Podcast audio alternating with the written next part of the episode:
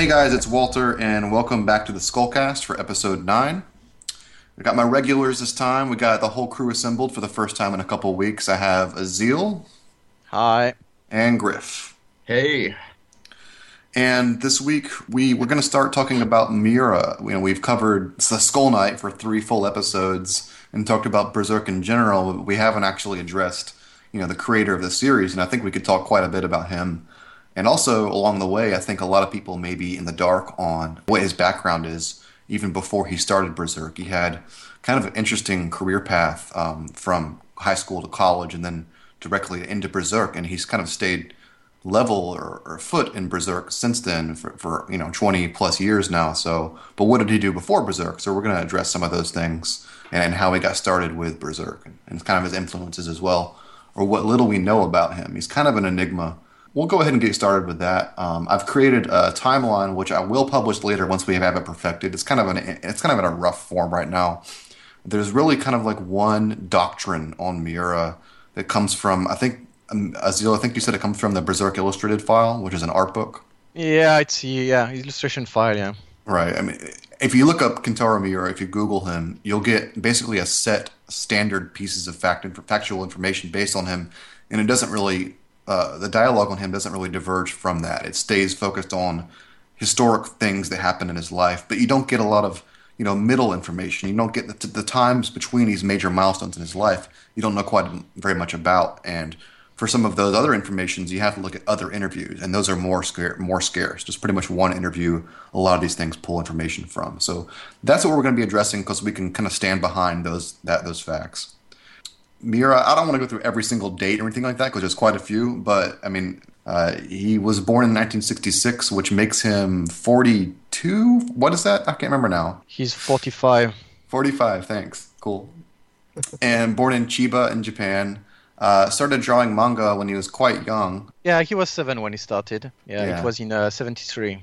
Right. Started drawing manga, and he actually made one of his first, maybe not the very first, but a long-running series for his fa- his classmates called Miuranger, which was called uh, classified as a space opera, which lasted quote unquote 40 volumes. Now I don't know how long each of those volumes were or, or how, how he classified those, but I mean it sounds like it ran for quite a bit of time while he was in is that elementary school or is that middle school at that point? Uh, it's uh, elementary school. Yeah, so he was really young, but he's making it for his his friends at the time, which is kind of cool. And Yeah, um, actually, uh, I'm just you know, as an aside, he actually uh, moved a lot. His parents moved a lot when he was young, so oh, he, he said uh, that you know making manga for his classmates was a way for him to make friends. So Oh. that's also why he drew so much. I mean, he, he always had a, a passion for drawing. He said it started when he was in uh, in preschool. Actually, that's when he noticed he really wanted to draw. But yeah, d- drawing was a way for him to, to make friends and to make new acquaintances. So yeah. I did not know that. That's really cool. The the other title that's published or published uh, created around the time is called The Way of the Sword.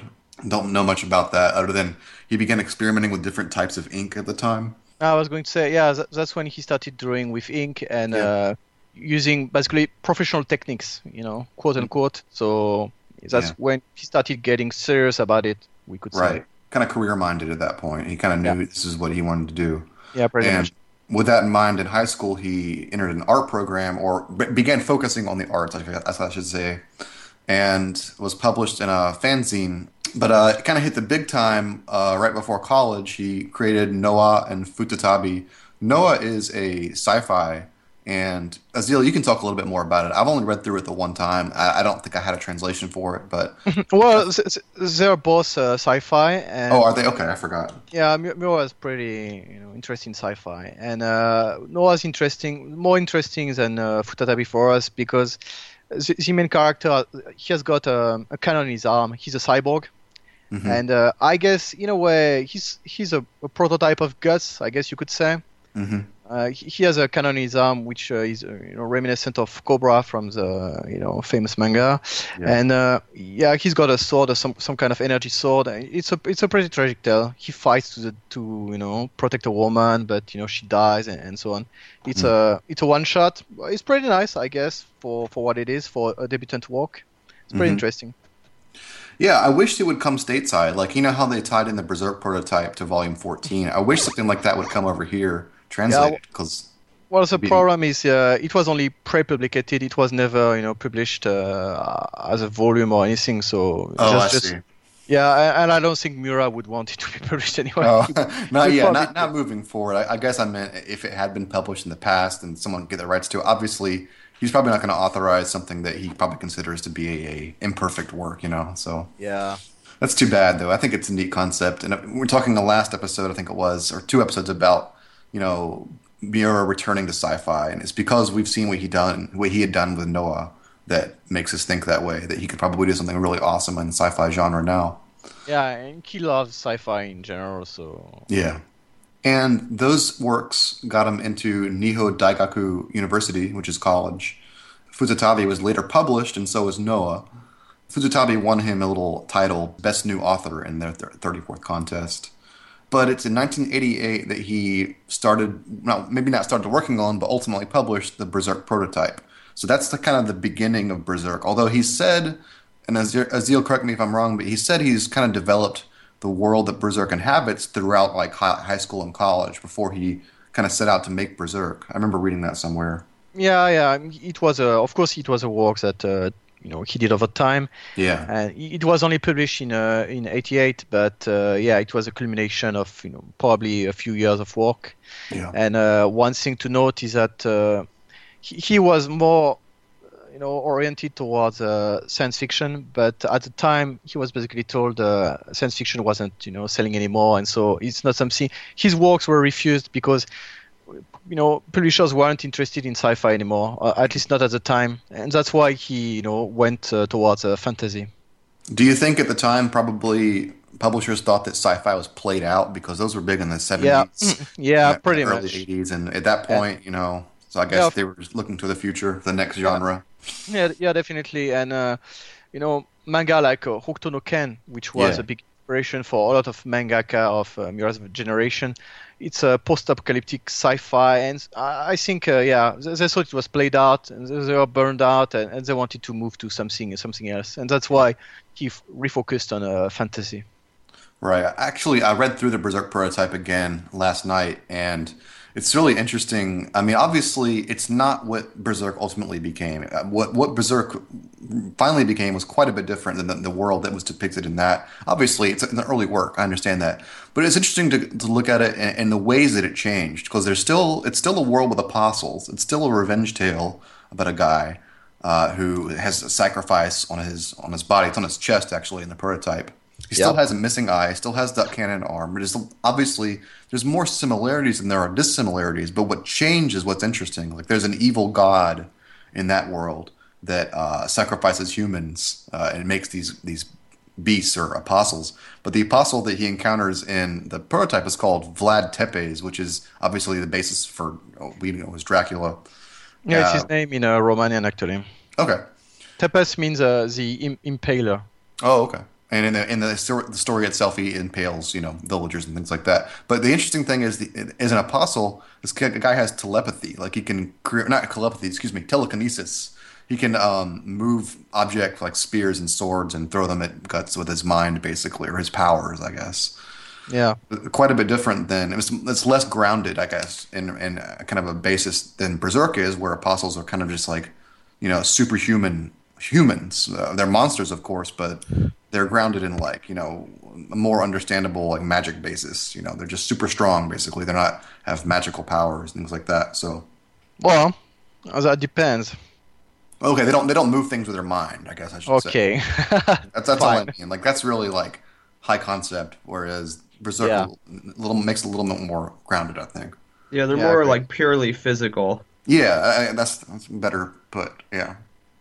Um, the the brand makes an appearance, but it's a little more curvy, a little more um, contoured than the brand that we ultimately see. Um, but you know, it's interesting because it, it, it looks to me like it seems it kind of reads like a Fist of the North Star tale.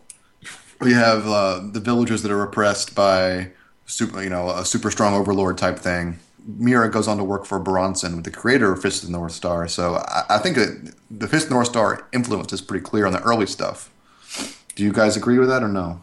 Well, yeah, I guess uh, I guess I'd, I'd, agree. One thing is that yeah, the world uh, depicted in the prototype feels a lot more. It's closer to a post-apocalyptic world than exactly. it is to you know in in Berserk you know proper. It's more a medieval thing. You know, in that one, right. it's, it's, some kind of desert. You know, so yeah, I agree. But um, you know, one thing to keep in mind is that the prototype pretty much went on to become uh, both the encounter with the Snake Baron and the Count later yep. on. You know. Yeah, the scenario itself is extremely similar. There's so actually there's many scenarios in the prototype depicted well, that ultimately come up later. One thing to, to mention is that uh, Miura originally intended Berserk to be a shonen manga, so yeah. the prototype was created with that in mind. And as he drew it, he realized that he didn't want it to be a shonen but a seinen manga, and then that's when he, he changed the tone and com- complexified it. Yeah. The other, the other thing I wanted to note about the prototype was the depiction of Guts as a character is quite a bit more roguish, kind of like a rogue fantasy cliche, more than he uh, is ultimately. He's kind of, I mean, you can kind of you can depict it as like the Black Swordsman era of Guts, the personality he had, like taken to like the furthest extreme. Like that's sort of like what he was like in the prototype, whereas in the the character he ultimately becomes quite a bit different. And I think the distinction yeah. is, is, interesting to think about the kind of hero that Miura wanted to create and, and, what he initially had set out to create. You know, the, the, difference between those. He must have given it a lot of thought. Like, what kind of character do I really want to have as the, the hero of my story? And I'm, I'm kind of glad he took the route he did. He's guts is I'm obviously, as you said, it was initially set out to be a shonen. So the character, I mean, to me, that character didn't have as many dimensions as the guts that we ultimately know. You know, it's probably a factor in it as well. But anyway, um, that's enough about the prototype. Um, the next year, it might have been even the same year that he began, Miura began working with the creator of Fist of the North Star, uh, Okamura. Uh, he created Oro, uh, published in Animal House, and uh, that same year he began serializing the Berserk. So the Volume One era of Berserk began the same year that he was working with this legendary mangaka, and uh, within a year later, he had published another work with Buronson and Berserk Volume 1. So think about that for a moment. He was working with this, you know, kind of like the, the top level creator in the manga industry as he begins, as he begins the, the foundation for the series that will ultimately become known for in the same like span of two years. He must have been a pretty busy guy. I mean, what do you guys think about that in, in, in the terms of Berserk's early years being uh, spread apart with this other work he was making as well? you know, one thing I would mention is that uh, isn't really the mangaka behind um, Hokuto no Ken. It's uh, Tetsuo Hara. Tetsuo oh. Hara actually created the concept, and uh, he wasn't necessarily a very good uh, writer. So he brought on Buronson on board, which uh, he's uh, Buronson is a writer. You know, he's not a drawer. He he just does the writing. So anyway, uh, yeah, I, I think, well, like I was mentioning earlier, that to me pretty clearly the early volumes of Berserk suffered from the fact Miura was working in parallel on uh, with uh, Buronson because he probably didn't have as much time to focus on Berserk and to, you know, put more care into the story, the art, and everything that he did, you know, for you know Oro, which I think took precedence for him.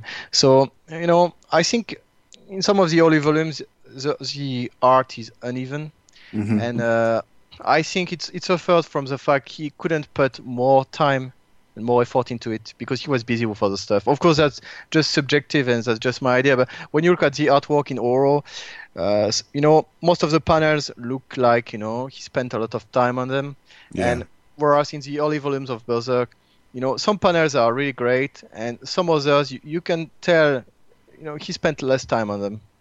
Right. I think the immediate thing you notice when you look at the earlier volumes of Berserk, I mean, even independent of comparing it to O is the amount of background detail. Like a lot of things, you have panels with characters in the foreground and then and a white background, which is, you know, Miura doesn't do that anymore. Obviously, he fills in his background and gives atmosphere and environment detail. But that's you know 20 years later. But I mean, even in the past, he, he in those earlier volumes, he wasn't spending a lot of time on the scenario detail. It was mostly the character foreground was the focus of the shots, and then he moved on to the next panel without filling it out. You know, so it's not very characteristic of him, the artist he eventually became to be. Yeah. Yeah, I would. Uh, I would definitely agree with you guys on that. Like looking at those uh, at those works, they look a lot more typical of his like of like you know later on in the series. Like so, it's not like the. I guess when you like compare it to the early volumes, the early volumes, I guess a good way to describe it, they look a lot thinner. Like you were just saying, how the backgrounds are a little more sparse, and Yeah. even just even the main characters. Like I just feel like everything. It looks more like it was. It's almost like it was drawn with more like a fine point, if that makes sense then Hmm. later on where the lines start getting a little thicker. And if you look at like uh, at Japan and uh, what's the translation for? Is it King of Wolves? Oh, Yeah. Yeah. Yeah. And uh, if you look at the work there, it looks a lot more typical of like later in Berserk. And I think like what you were saying is like pretty apparent that he was sort of like, you know, putting his you know best into those and sort of like you know it seems typical of his personality. He was like his own work. He was like Yeah. I don't know. He he was he was giving it the least priority, like sort of you know just you know and making sure he put his all into those other works, you know, because I guess because I assume he was working with someone else and he didn't want to let them down. Yeah, exactly. And, and Buronson, I mean, for him at the time, to have somebody like Zach work with him, it's like a, a huge honor. So obviously, he, he would put everything into it. It's very obvious. Yeah.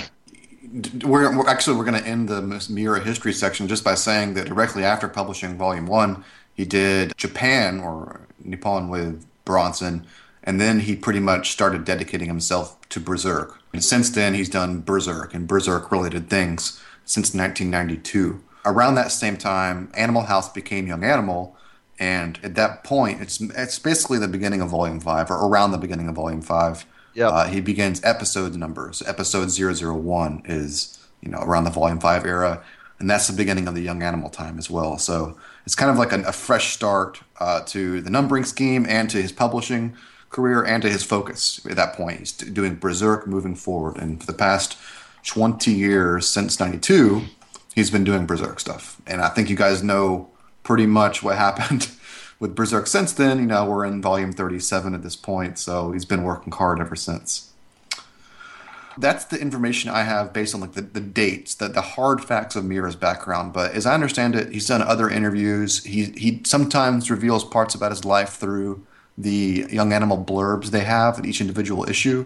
I think at one point, Azil, did you say that Miura like like playing Mario Kart at the time, which is like 1994, 1995, or something like that? Yeah, yeah, of course, yeah, yeah, Oh my god. That's really He- cool. yeah. yeah it, it was in uh, 1993 actually. oh, okay, wow. And yeah, yeah, there's a lot of stuff like that. I mean, he, you, you can get a, a lot of information about him uh, from what he did. Like for example, uh, I think the same year in uh, 1993, he mentioned how he didn't like RoboCop 3. You know, it's just like yeah, I think we were like totally on the same page at that time. Me and we could have been best friends. So Wow. yeah, he also said uh, he saw Jurassic Park and it was the biggest uh, cinematic uh, shock for him since he saw Return of the Jedi. So Oh, wow. Yeah. yeah, well, I, I- again I agree. I mean, I also I also was very impressed by Jurassic Park at the time. Yeah. It's just So- still too, it's too too bad there's no T Rex apostle. You know, just saying it would be great. Oh, well, yeah. Grunbeld comes closest, but Yeah, yeah. Well, you, you know, one thing he mentioned uh, in one of his interviews is, you know, somebody was asking him about Berserk, like if he wanted it to be a historical manga, and Miura answered that it wasn't. That even though he, when he started Berserk, he, you know, asked himself, like, am I going to do a historical manga or not? And he, he researched a lot of uh, history to, to create it uh, either way, but eventually he decided to make it fantasy and not to care about history. And he says very clearly that it's why he mixes several historical periods together, like you know the Middle Ages, the Renaissance, you know, Yeah. uh, because uh, he wants, you know, at the time he said like while he was young, he wanted to stimulate his imagination and uh, create things which are you know, just not not just base himself on history, and that he could do that while he would be old Mm. like some kind of retirement plan. Of course, since then he he seems to have forgotten about this, but yeah, at the time that's what he said. So Yeah. yeah, Yeah, it is funny. I mean, this is a small aside, but in the recent interviews regarding the anime, the anime movie production, they keep referring to Berserk taking place in historical medieval Europe. Like, come on, really? I mean, there are little elements that clearly were inspired by those times, but the world that Berserk inhabits is like a hodgepodge of different cultures and countries and architectures and all this sorts of stuff. You know, I mean, to, to classify it merely as medieval Europe, just like, come on, there's a lot Um, more going on there. Miura said before that he, I mean, he's not even trying to pretend. Yeah. He uses weapons from different periods and armors and clothes, architecture. He's not trying. He just does it because it looks good. It feels good. Yeah. Uh, but yeah, he's not trying to have any any kind of accuracy there. Right. And, and, and why should he? It's a fantasy world. I mean, he can do whatever he wants to. Yeah, exactly. Yeah, I think in that promotional material, it's just sort of a catch-all for people. You know, they'll understand what that means, even though it's not really accurate. And it, it is bothersome in that you know you wouldn't describe the Lord of the Rings as taking place in like any sort of period like that. Like, oh yeah, it's like it's like medieval Europe. Well, wait a minute, no, it isn't. You know, I mean, Berserk isn't like that either. You know, like Yeah. you said, it's such a hodgepodge. But yeah, I think it's just it's probably easier to like you know bring people in immediately with that understanding you know sort of frame it that way for them even though it's not you know totally accurate Yeah. Um, going further into Miura's background with Berserk, you know, one thing we didn't touch on during the timeline discussion was kind of his influences in the beginning. And now I want to preface this by saying that so many people try to throw like uh, various works and say, well, this one had like, you know, a particular looking mask. So clearly this was a direct inspiration on. Now, I mean, we can theorize and speculate on what may or may not have influenced him. All we can really know for sure is what he has said has been influ- have been influences on him at the time. Uh, there have been a couple of works that he said were direct influences on them. He, he liked a lot of the, the genre type movies in the 80s. He mentions a couple of them. Uh, what was it? Flesh and Blood, I think he mentioned. Oh, Rut- Rutger Hauer's movies in particular in the 80s seemed Yeah. relatively large inspiration on him. The question was asked of him during an interview, you know, what was the the basis for, for Guts' character? I mean, he, he said physically it was based on Rutger Hauer in the 80s, like the movies that he was in, uh, particularly Flesh and Blood. And if you go look, go back and watch Flesh and Blood, it's really interesting. I'm not going to say it's a direct influence like for the story, but there's a lot of parallels between Flesh and Blood and Berserk. Well, one thing you have to say is that uh, he mentions that Rutger Hauer's uh, characters were an influence for him, but you know, he, he's what he said about it has varied in you know several interviews. But when it comes to his physical model, he's uh, you know he said also that there wasn't really one. Like he's drawn a lot of characters during his uh, his youth, you know, when he was in college and high school, and they all kind of look like guts, but it's some kind of bits and pieces basically Mm. you know so he said Ragawa was more i think it's more as, as far as the personality exhibited in the in these movies if i remember correctly that were Right. more of an inspiration for him He well, he it's, he kind of he kind of goes back on on what he said. He first says Rutger Hauer was a, was like a physical inspiration, like for the model, but not his personality. But he later says that like the character, the main character from Highlander, reminds him of Guts, and so he kind of goes back and forth on what actually influenced Guts' personality. But I, I agree. If you go back and watch those early Rutger Hauer movies, and, and for this podcast, I actually watched one I'd not seen before called uh, "The Blood of Heroes," is how it's called in the U.S. And it's yeah, you can definitely see some early Guts inspiration uh, for the, the who Guts ultimately became in those earlier movies. He just has that attitude that like basically Yeah. can't be t- can't be defeated. Really, you know, aggressive attitude. Well what's interesting times. what's interesting to me is like Guts' attitude early on in the series and in the prototype, like you were talking about, that extreme, Yeah, seems a lot more like uh, the Rutger Hauer characters yeah, in those movies. And later on, like yeah, Guts becomes, I guess, more like uh, you know Highlanderish, and then he becomes a lot more like brooding and sort of moody, and he obviously has like you know he's like got a past. right. It's sort of the same deal, so that kind of makes sense, like that he would say that about the characters. Well, I think I think the character Guts ultimately became the, the Guts that we know now, the way he's been fully developed. I mean, he, he he's so far from any direct inspiration at this point. He's become his own thing. I mean, Yeah. we can certainly we can Yeah. certainly make assertions for who he was in the beginning because the the source of the influence was so direct at the time, and he wasn't a fully formed character. But who he is now, it's like I wouldn't even begin to say that he was directly influenced by anybody because he's Well, basically yeah, it's- his creation now. Well, it's at the point where I mean, he's there's such a depth to him now. It's like you just you know, he can barely draw like a little expression on him, and it says so much. Like Yeah. he doesn't even have to talk anymore, basically, and you already know how he feels. and it's like you know, he's, he's at that point.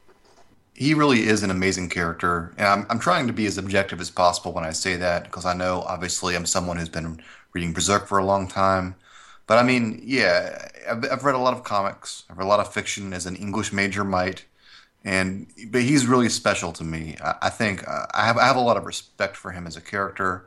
Miura has given him so many facets, uh, more than you see in this kind of genre fiction, uh, and such a rich history that, that, like Griff said earlier, you know, you just see a small smile or a grimace on his face, and it, it means more than it might with another character because you know him so well and you know his background so well.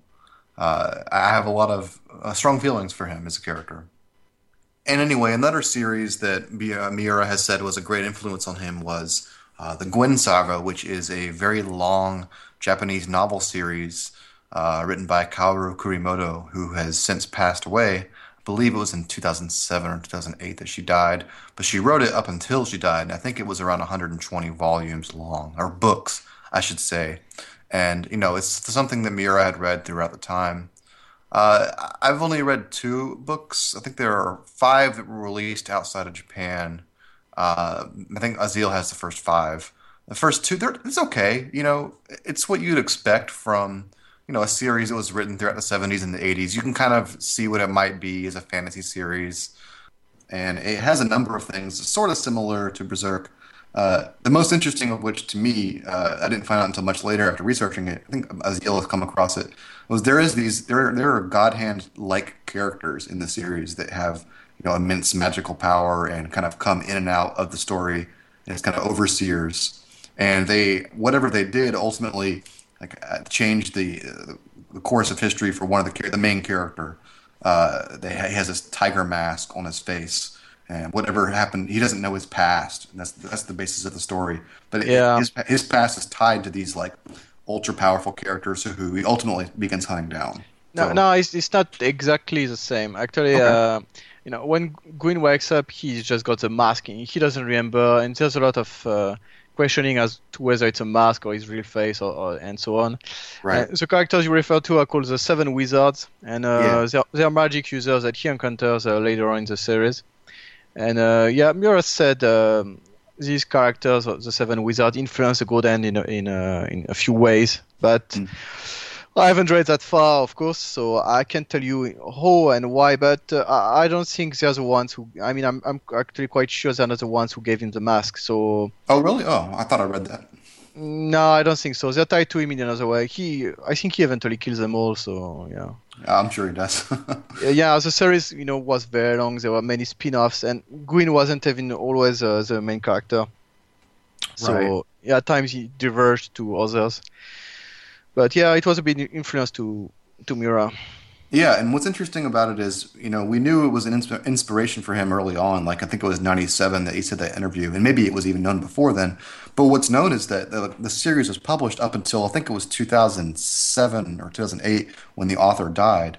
Yeah, So you, you can presume, and pretty uh, astutely, that he would be reading this as he's creating Berserk. So that's some. I always think that's neat to know the things that he's currently, you know, doing in his life that while he's writing Berserk that may or may not have a, a tinge of influence to it or not. But like we know that he plays popular games, um, like Azil had said earlier.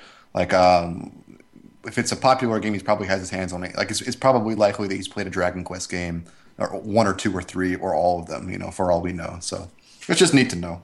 yeah, Other influences, I mean, I, I could go on and on, but I think what was most interesting to me, and I, I bolded this in the notes, is that he said that Star Wars is his all-time favorite movie.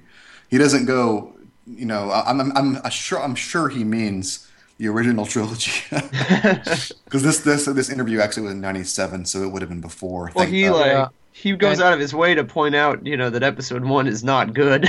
like, Yeah. Oh, does he? Oh, you're right. Yeah, yeah, yeah. Yeah. That's right. he was Unless, you know- pretty dis- disappointed by it. So Yeah, well, who wouldn't be? I mean, shit. yeah, I sure was.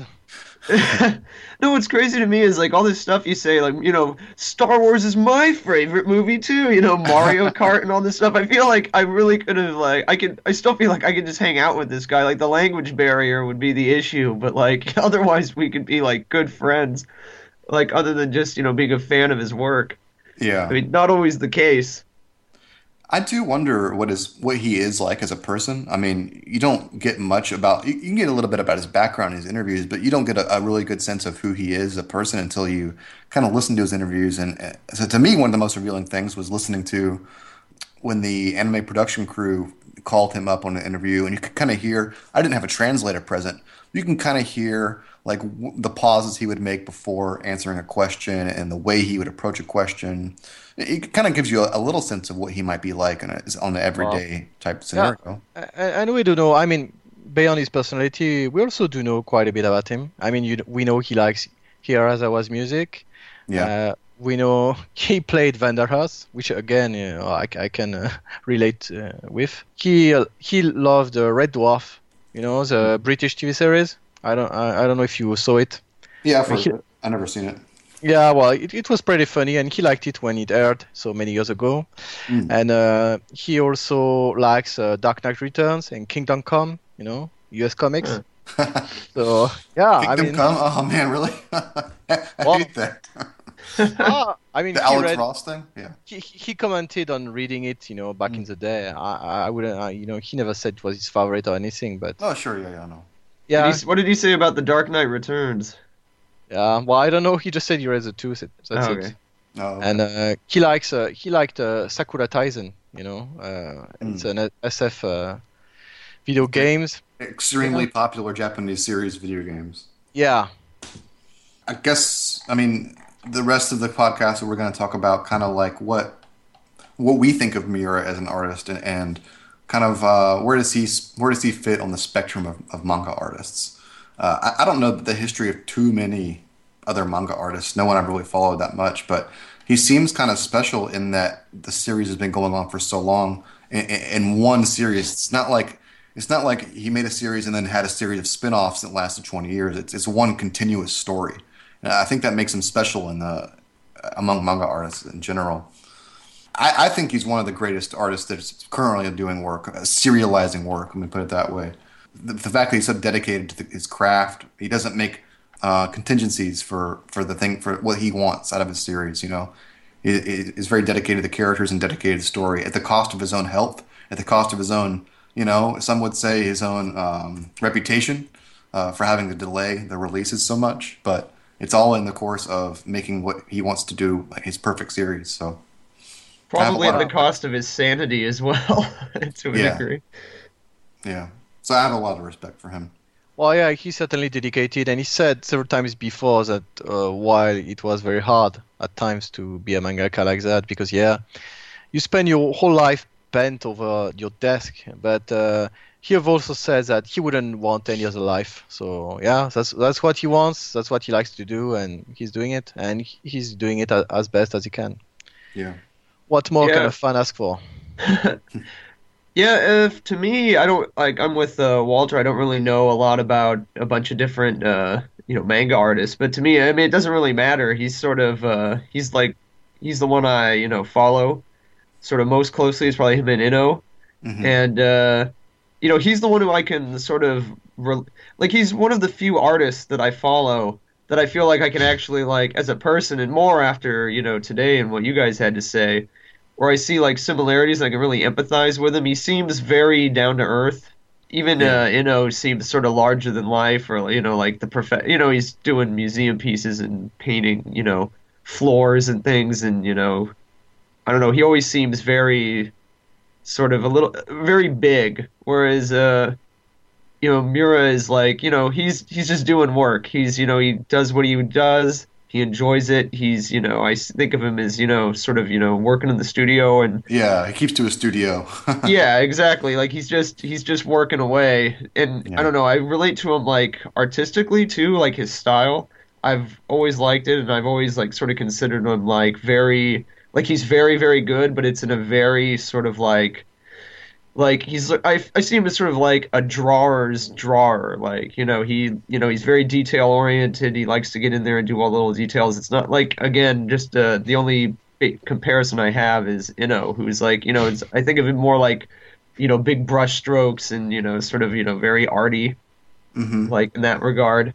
Whereas uh Miura Moore is more methodical and sort of just gets in there and really uh really goes to work on things. Well, I, I think what you're getting at is like the way Miura depicts his world. I mean, there's there's like a there's a lot of realism to the way the, the details are drawn, whereas the Yeah. way in, in, Inoue approaches his world, it's kind of painterly. You know, it's kind of done with a it's more stylistic. Whereas Yeah. Berserk it seems more like grounded and or it's like a hardened uh, depiction of the world that's there, like a, a fine fine lines, very sharp detail, sharp imagery. I mean, I'm not gonna say it's not atmospheric because it is, but like if you draw a town, for example, Inoue may kind of get an impression of the town, whereas Miura would go in there and actually draw like the well, the guy sitting next to the well carrying a pumpkin, you know, that kind of stuff. yeah Yeah. So yeah, I, I was actually, I mean, Griff, me and you had a conversation many years ago. We were talking about the way Miura may have been brought up as an artist. Like if you look at the way he developed his art style from the late '80s to the beginning of Berserk to now, it seems like, and obviously by by talking about his timeline and background, we know that he was classically trained by artists. But it seems like he learned more from his own experience than he did in class. You know, Yeah. It seems like you can see if you look at those just like those two extremes, the very beginning and the very end, the things that he learned, like the lessons that he learned in his artist, his, his art style, seem to be like self-taught in that sense. Well, he may have had he may have had a grounding in school, but the big lessons he learned while he was drawing. Yeah, his career is very unconventional anyway. I mean, he, he never was the assistant of uh, anybody. Yeah. So he really did learn just all by himself, you know, past school, which he, you know, ended uh, pretty quickly Yeah. while he was just, you know, uh, tw- 22. And uh, he, he just, yeah, he just started right away and he developed all by himself. And I think his style resembles uh, classical uh, etchings, you know. Like yeah, you're the- right. I forgot to mention that. yeah, li- like the ones of Gustave Doré, which uh, was a Mhm. French illustrator, which said he he likes very much. And yeah, the, the styles are, yeah, I mean they resemble each other closely, and I, I think um, Miura drew from that, Mhm. and it's a it's a testament to his, uh, I mean, to his skill that he could reach that level of uh, quality because it's pretty difficult to do. Yeah, th there are times. Um, I mean, the most uh, one that jumps out at me is like the er- era of volume 18 to 20. There are so many scenes that are depicted that seem to come straight out of like uh, post-Renaissance drawings or that era of drawings. Uh, mostly, like I say, Doré stuff. It kind of jumps off the page at you as influences for Berserk. Uh, I think there's one with like the Vortex of Souls. Looks like uh, this particular thing that Doré had done. You sent me a link to it once. Yeah. And there's well, there's many things. Even you mentioned earlier a town like you know Vritannis, and uh, yeah. I I still very amazed at how he depicted it, how lively it seems, Mm. and uh, yeah, that's yeah. that's pretty incredible to me. I love it. I love it when he goes into towns. Which is he doesn't do it very often, but he just really, really just draws everything. You know, it's like the way Schierke is is intimidated by people in towns. It's like I'm sure Miura's like, oh, I gotta draw those townspeople again. Fuck, you know. or when he draws entire armies, you know, in Oh, like God, where every every soldier is drawn with like the same amount of detail as if it was just a picture of one soldier. Yeah, that that battle sequence with the the Holy See armies versus Ganishka, like it- it's like it's it's draining just to look at it. You know, the, the, the sheer amount of detail that goes into that that section, and of course later on when the assault on Wyndham, it's the same thing. You know, it's just crazy amounts of detail. It's like, man, just get some sleep, dude. You know, ah, feel bad for him. You know, the, the ships were very hard for him to do as well. The ships in Vritannis before. Long before they reach the characters reached uh, Vritannis, Yeah. Miura went to a harbor, some kind of historical uh, Dutch harbor, Okay. you would say. And uh, he basically took, uh, it was a museum, I believe, in Japan, and he took a lot of information on ships there. You know, many years before it happened in the manga, to prepare for it, to study ships, so that when he had to depict them, they would look good. And uh, yeah, Yeah. they sure, they sure did look good. Yeah, I remember you saying that actually. Uh, it was around the time I visited you in 2005. I think you'd said that word had spread that Miura had gone on vacation in Europe, and I remember thinking, "Hey, maybe we'll see him visiting France or something." You know? Yeah. yeah.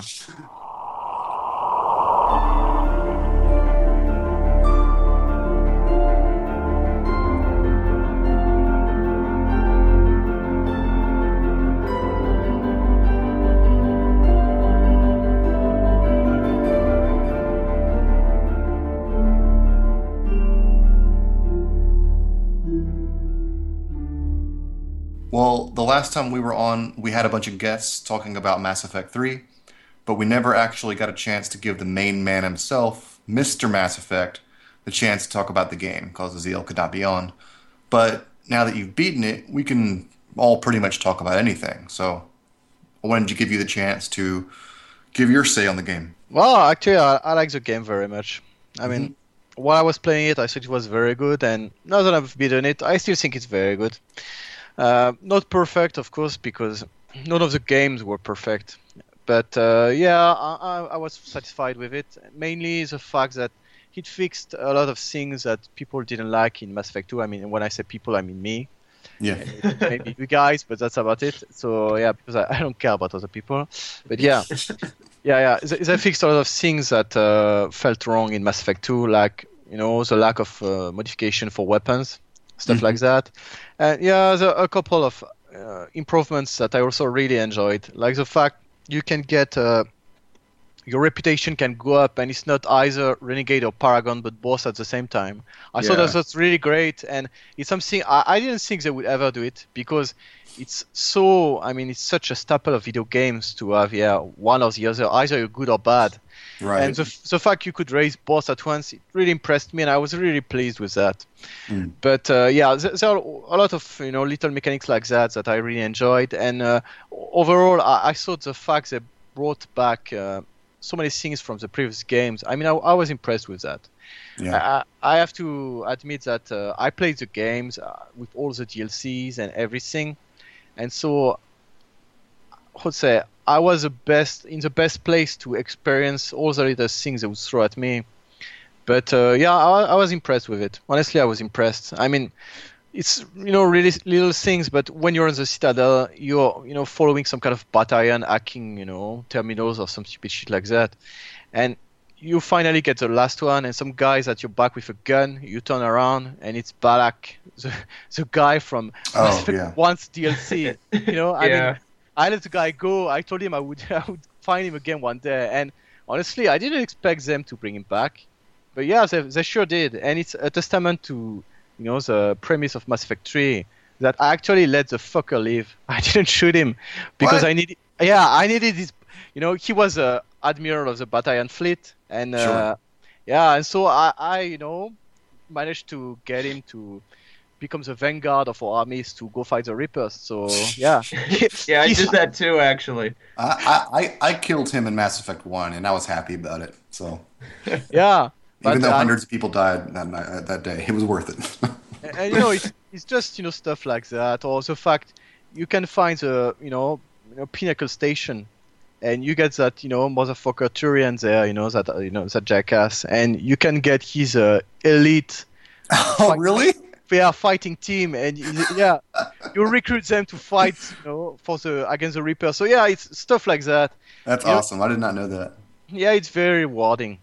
Very rewarding. I mean, the, the, in the same way that the, the doctor who is at the Huerta Memorial Hospital is a doctor from the ward in Mass Effect One. You know, Doctor Michel. Yeah. Right. That kind of, that kind of stuff, half forgotten about. You know, it's it's it was pretty cool. Mm. Uh, okay, again, it's not perfect. I mean, some things like what was it with the Rachni, it felt a bit like you know a bit cheap. But yeah, it was uh, tacked on. Yeah, yeah. I mean, it's just that I saved her once already. I would have wanted something different.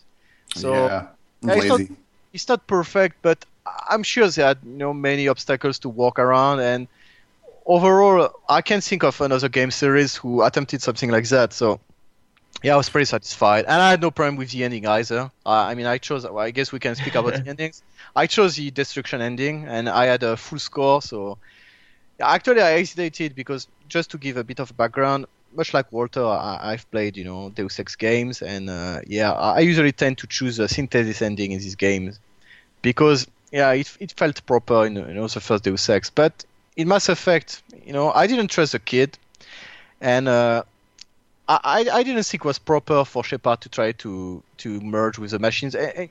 Either way, uh, I didn't trust it. I didn't know the result. I chose the destruct ending, and I was pretty glad with the result. And it's what actually one of the things I'm uh, a bit worried about with the talk of expanding on what happened, is that currently my Shepard survived. The Reapers are dead. Uh, my crew is you know stranded on some on some uh, planet, and I can make up in my head an ending I like. Like for in my head, I can imagine Shepard will get a ship and he will find Liara and uh, will uh, you know live happy with her and have you know plenty of blue babies. It's fine. you know, if they expand on it and it's not possible anymore, then Well, I, if, might, I might actually get pissed. You know, because they're they're, they're going to clarify. I- I can almost guarantee you, whatever they clarify is not going to say Shepard reunited with his crew. It's not going to be about Shepard Yeah. at all. I can almost guarantee you it won't be. Yeah, yeah. I, I also think it won't be. Uh, you know, it might explain how your crew got uh, got out of there Yeah. and so on. But yeah, I mean, a lot of people complain. Actually, I, I've read that a lot of people complain they didn't get a happy ending. Well, you know, the destruct ending is about as happy as you can get. It wasn't going to be sacrifice free, but you know, your romance partner survives, Shepard survives. Yeah, what, what more do you want? Yeah, sure, they're not together, I'm getting married, but you can. I mean, you can make that happen in your head. Again, uh, Shepard is not old. Yeah, even if it takes him uh, 20 years, he can still go, go and get there, and that's it. Yeah. It's gonna take that long without the Mass Effect relays, though, man. Yeah. Get all I think- nerdy about it. I think I think a lot of the complaints about the ending were very misguided. Like I can see how someone might not like the ending, but the way they approached it and the way they actually addressed the problems they had with the ending, it was all it was all over the place. It was a mixed message. Honestly, and none yeah. of the arguments felt valid to me. Like the, It- the happy ending. Come on, come on, really? I mean, no, and, that- and it, no, go the ahead. issue the, the issue is not that it's not a happy ending. The issue they had, I, I, I presume, is just that. I- think it's the final image is what really spoiled a lot of things with that ending. Like not even not even just the fact that you're talking to basically like a Deus Ex Machina type entity who gives you three solutions. Even beyond that, that probably would have been fine.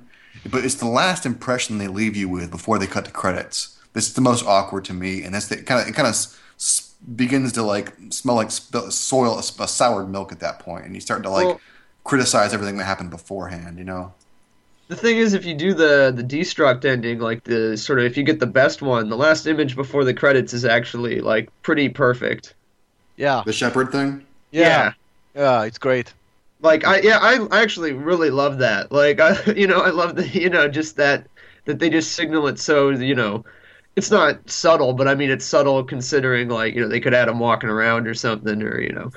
it's it's just one of those things where it's like uh yeah, like to me that was very cool. That like it, it was like the ultimate extension of the Mass Effect one ending, where it's like, oh, you know, the arm, you know, Sovereign's arm or whatever, you know, flies Yeah. in there, a piece of him, and you know, it's like, what happened to Shepard? You know, everyone's shaking their head, and you know, it's that very. But I, I guess people wanted that, where it's like real heroic. You know, he's running up it, and you know he's gonna come out, and then he comes out, and it's like, oh, he's alive.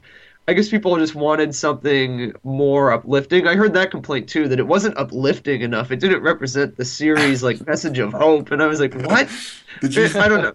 I guess because I'm so. I'm- Okay, go on. No, no, you, you, you finished. Well, yeah, I'm so cynical that I guess I was thinking like message of hope. You who cares? Yeah, it's like I want him to be like half dead. You know, that's I want him to be alive, but I only want him to be half alive. That's like the best.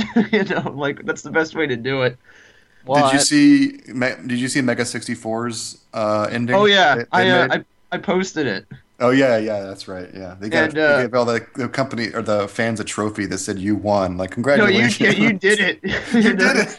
Because yeah, like that was the other thing. Like I didn't have the sense of accomplishment for all Yeah. my decisions, you know. And at the end, like what? Nobody cares.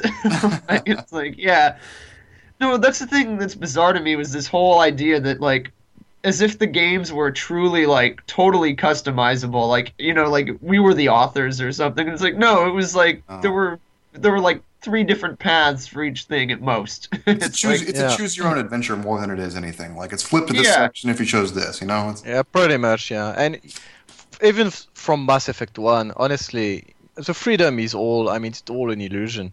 It's pre-programmed. Yeah. whatever you pick has no has no effect on like the story. I mean, it has a superficial effect and like, oh, is the council dead or is the council alive? But either way, the world proceeds the exact same way, whether they're dead or alive. It doesn't change. Like you know, Oh, the yeah. world's not fundamentally different based on those decisions in any of the games. Like, what were you saying two podcasts ago, Griff? We were talking, actually, it was off podcast, but you were saying if Mordin didn't survive Mass Effect 2, you get another Salarian scientist that's pretty much in the exact same Yeah. scenario as And the Mordin. Like, it doesn't even matter. Yeah, that's yeah. You get another guy, and the and the funny thing is, is that they're actually very similar. Like their dialogue, like the what they say is similar. Their choices are similar. Like with Mordin, you can you know decide you know like he can live or he can die depending on what you do with the genophage. And the and at the if you fake it, if you fake the cure, he'll be like, well, I have to leave to you know make it consistent. Like we have to get our story consistent that I died, so I'm gonna disappear.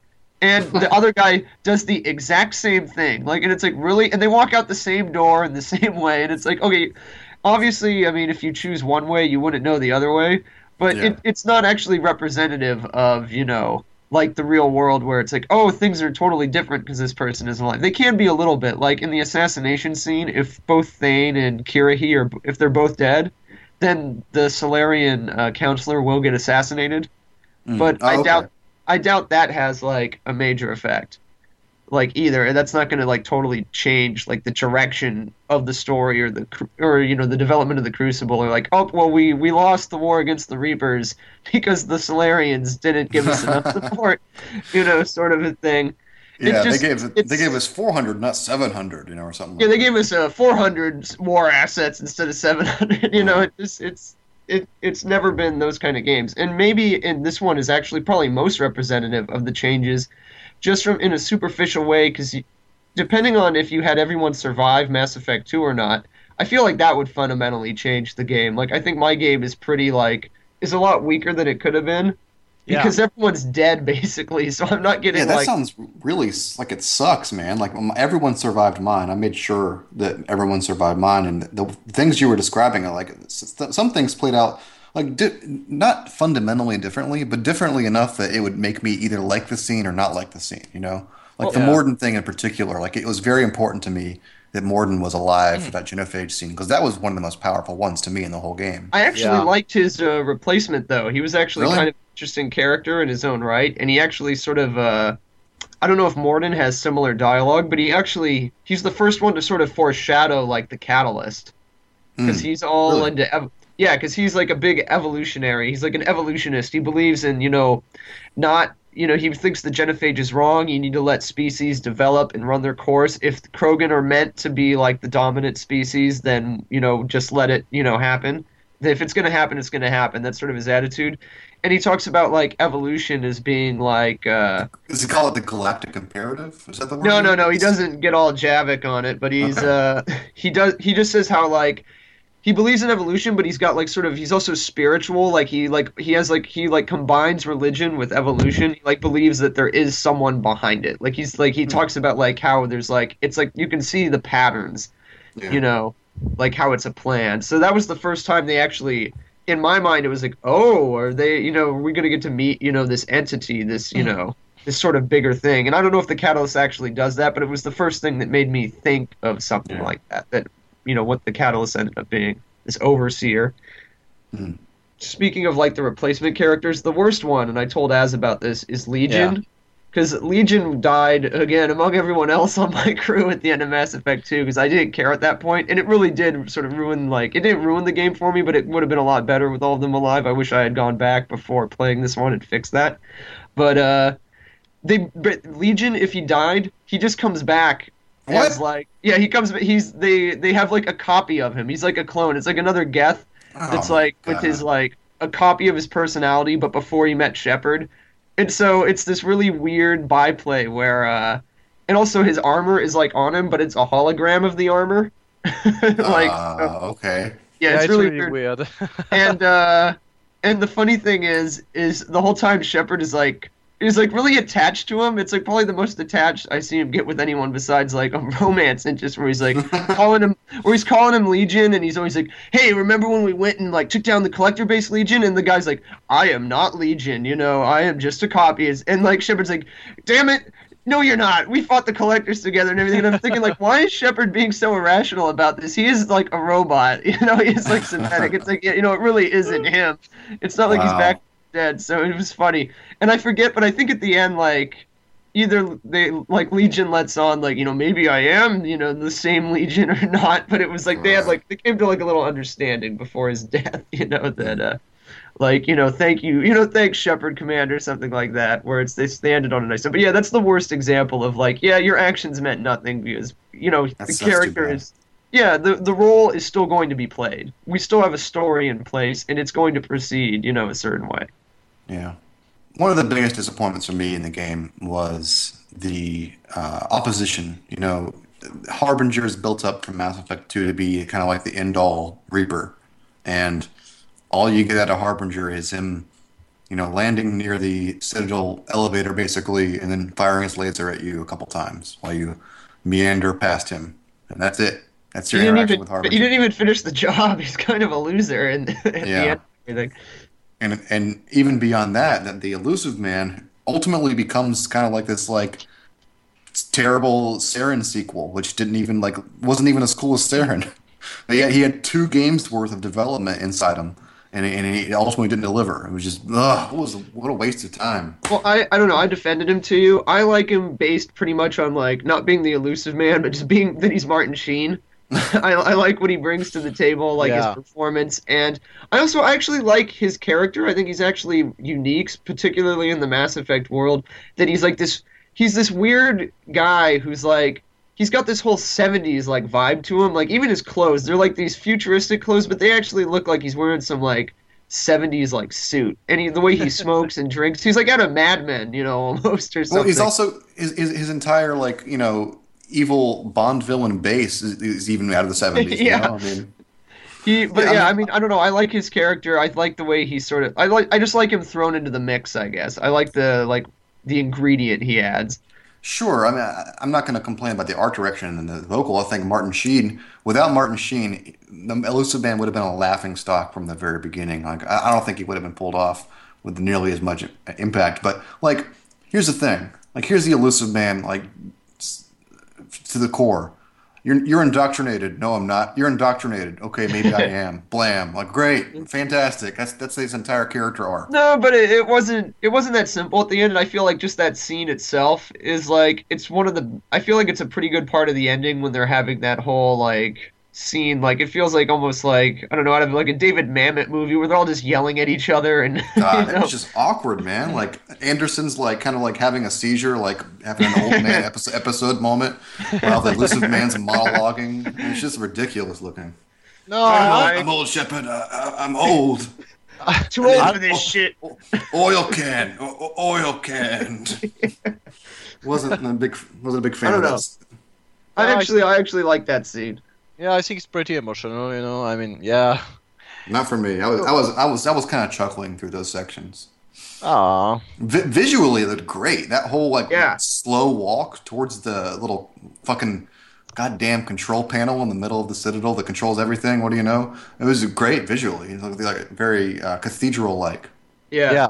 I think also the I mean the idea of like that whole scene and like you said the build up to it and just I was pretty much uh I was like glued to the screen from the point Harbinger like you know blasts you Yeah. to like cuz I was not I was expecting like in a sense I was expecting a lot more like I thought you were going to get to the Citadel I thought there was going to be a whole involved like Citadel mission basically sort of like in the first Yeah. game yeah. because to that point they were trying to parallel it pretty closely, and I figured, oh, you know, it's like Return of the Jedi. You know, we're going back to the Death Star again. You know, sort of a deal. And so here we go on. We're going back to the Citadel. It's going to be sort of the same thing, only bigger. And they actually took it in kind of a different. In I'd say more of an empire direction there, where instead you get bla- you get blasted. You know, Shepard is. It, it became clear to me like, oh wow, this is the end game right now. Like it looks Yeah. like. I mean, I'm I'm dead anyway.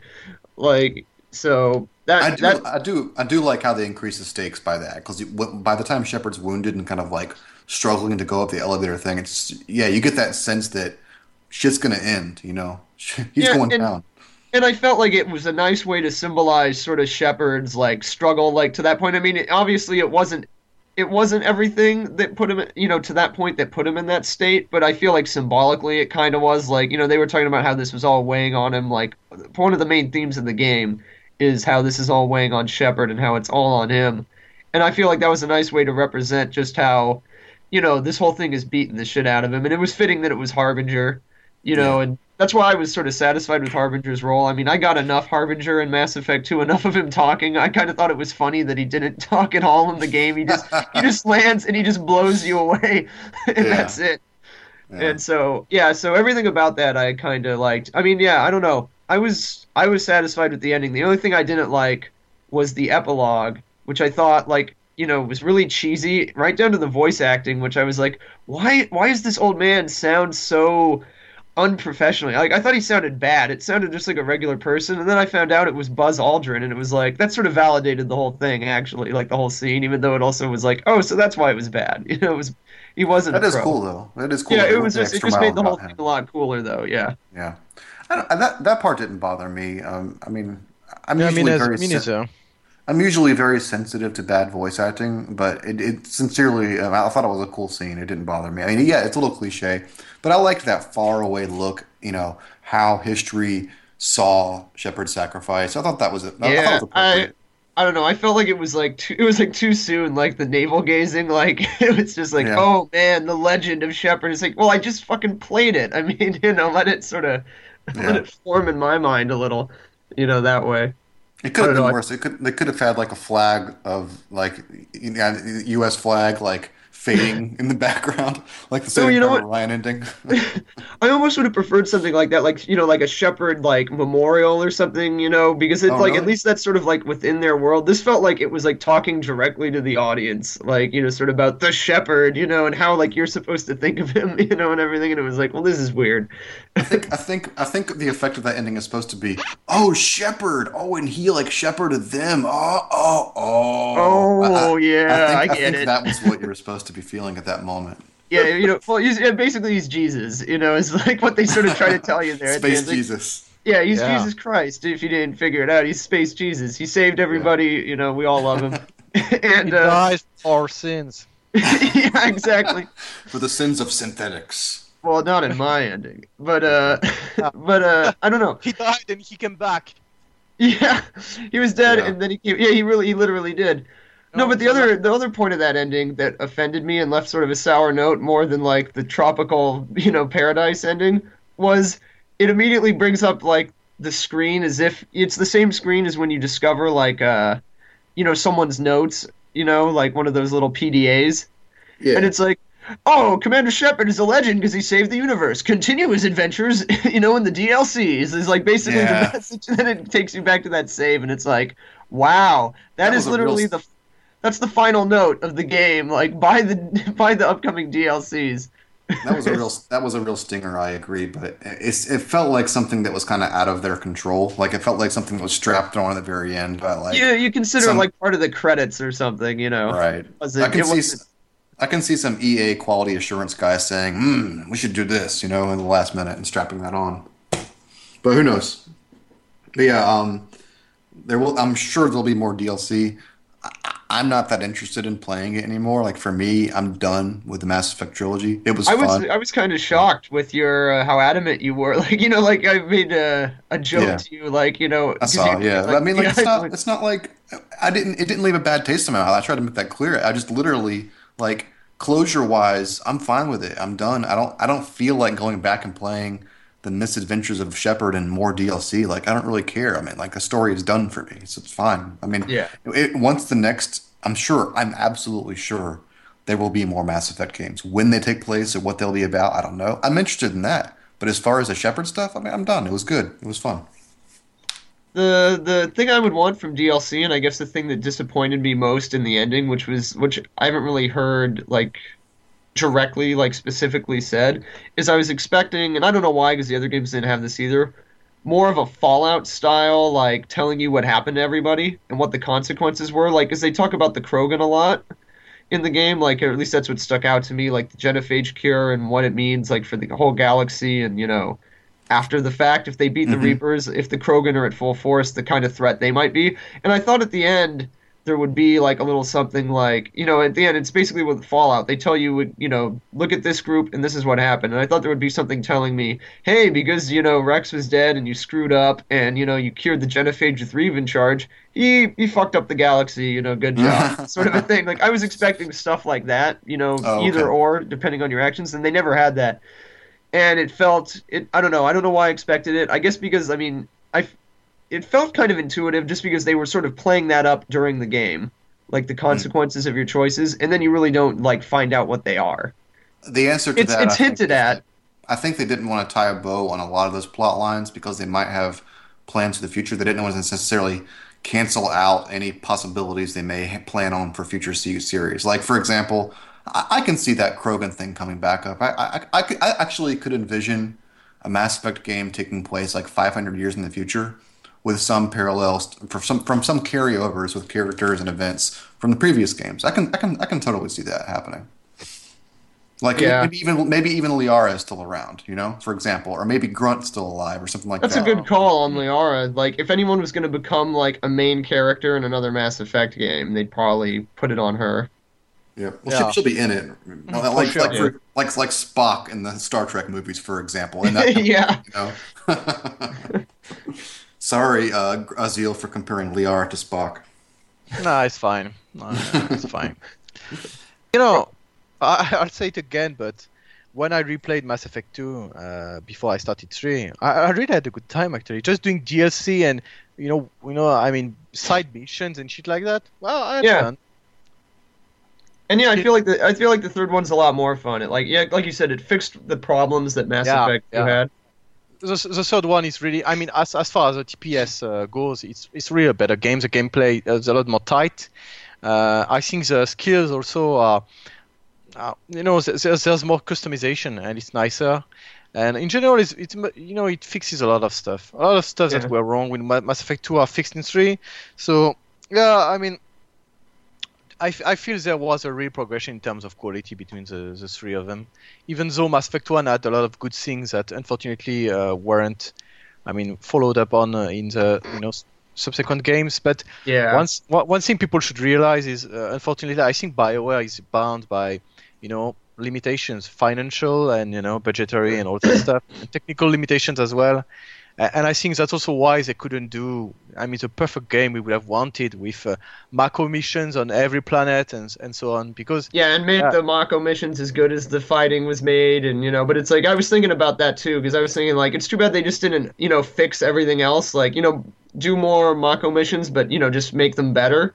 But Yeah. it's like you know they probably put all that effort into the fighting, which they figured was like their the most important thing, yeah, and that's why they centered on it. So They- yeah, they, they said it at the time. You know, the developers said they were focusing on the gameplay, and uh, yeah, they, they put a lot of effort into it. And people actually complained about that. Oh, yeah, you're not putting any effort in the RPG aspect and so on. But yeah, you know, at some point you have to make choices, and uh, they were in it for the money. I mean, they're companies; they're, they're supposed to be making money. And another thing is, it took them a long time to develop Mass Effect, a really long time. But Mass Effect 2 and 3 were done relatively quickly. Oh yeah, Each of Two them was done, yeah, two years each, and that's that's pretty quick. that's really quick for the, the scope of those games. It's crazy quick. Yeah. yeah, a- and th- they had to, you know, the first game was made for the Xbox, then was ported to PC. Then the second game was, you know, also made for PC, Xbox, and PS3 simultaneously. yeah, that's a lot more development. Yeah, because the first game was also made with uh, Microsoft's uh, developer studio. So Yeah. BioWare had help from Microsoft on it. So, you know, in a lot of ways, it's, it's not as easy as people make it sound. And uh, yeah, I, again, like you were saying earlier, as far as choices go, the, the biggest choices in Mass Effect 1 are who lives and who dies. yeah, And you know, Kaiden or Ashley and, and Wrex, that's that's the biggest choices. That's the uh, almost the only choices that matter. yeah. And the, the, I would say the same goes for Mass Effect 2.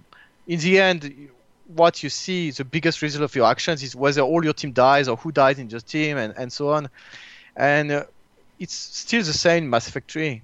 when you you know you can have some kind of what we talked about Griffiths, uh, you know you know Mordins, Death scene and so on. You you can kill them in really dirty ways. I think it was maybe with Nomad that I talked about it. Basically, you can have some really great, heart-wrenching scenes where you just kill the characters, you know, in cold blood. Yeah, And yeah, yeah, you so- can do that with Legion too. Yeah, that's still what makes uh, the most difference. So yeah, in each game, it's, it's like that. You know, saving the Rachni Queen or stuff like that, or saving the Council, or choosing Anderson or Udina for the Council. Yeah, it didn't make. I mean, it didn't make any difference, and I was disappointed with that years ago when I noticed that I chose an Anderson, but eventually he resignated. I was like, oh yeah, okay yeah so basically i can go fuck myself it's still going to be like that and Yeah. I, accept, I accepted it because i know it's a video game i know they, they they have a limitation so yeah but people who realize oh what so you mean the choices are you know the guy you know i mean uh, not shooting uh, conrad werner in the foot in mass effect 1 didn't change didn't affect the ending of mass effect 3 oh fuck me or what yeah i've been lied to. i mean come on yeah yeah was it I going never- to really matter I never, I never encountered Conrad Werner in Mass Effect Three. I was I supposed to. He's uh, he's in Oh. it. Yeah. Oh, yeah Damn it. It, it's it's really cheesy. It's short, but it's pretty fun actually. I mean, it's, it's as ridiculous as his character ever was. That's too bad. I was looking forward to that. I always thought Uh, it was funny. I can tell you what happened to me. Uh, I was uh, basically just you know in the um, fucking the refugee camp in the docking base, and uh, some some guy has been poisoning Medigel or some shit like that. I think it's it's a it's a thread like that, and Yeah, Conrad Werner- subquest. Yeah, they refer to some crazy guy who keeps saying it's a Cerberus plot or something. Mm. So you don't hear about him. You come back, and then you know Conrad Werner comes and say it's that guy. He's the Cerberus, you know, mole or whatever. Mm. So the guy pulls out a gun. He aims at you. Ah, it's you, Shepard. And Conrad Werner jumps in front of the shot, Mm. and uh, he's like he's shot in the gut, and he took the bullet for you. There's some kind of slow motion, and he falls. He said, "Oh, Shepard, did did I help?" you can answer, "Yes, yes, Conrad, Mm. you did." And he said, "Oh, I don't even feel anything." And then a girl's come in, which is a girl, uh, the stripper who you know you you know helped you in Mass Effect One. She was at the at the bar, you know, Yeah. the Flux or something. Not the Flux, the other one. And you know, Chora's Den, yeah, she was at Chora's Den, and you Yeah. con- you had convinced her to work with the cops or some shit like that. So she's working undercover, and she rigged the you know bad guy's gun, and so he didn't even fire. So Hmm. Werner's all right, and he gets up and says, "Oh, nice! Oh," and they go off together like they're going to get married, and that's it. Wow. Just really Actually, I did look up one of the endings and the, the, the, the endings. One of the Conrad Werner things. The one I found was different from that. That one actually sounds really interesting. At least far more interesting than the one I found. And and the other one, what happens is, it must have been something you said in Mass Effect Two that changes this. But in in this in this outcome, in Mass Effect Three, Conrad Werner had just joined Cerberus because he wanted to be more like Commander Yeah. Shepard. Oh, Well, yeah, Commander and he, that's how says we knew the guy was. Uh, in that one, I think you get the same ending where he says, or you can, where he says, "That's my Cerberus contact," Yeah. and Yeah. he points at the guy. Yeah, yeah. and uh, and I think you can. I think it's not the same. I think you can. I think you can actually get shot depending on if you actually recruited her or not. Oh. oh, yeah. so nice. yeah, so like, oh, you're di- well. That's the thing that's crazy to me too is that your choices did matter, but it's just like I don't know in those people that stupid were ways.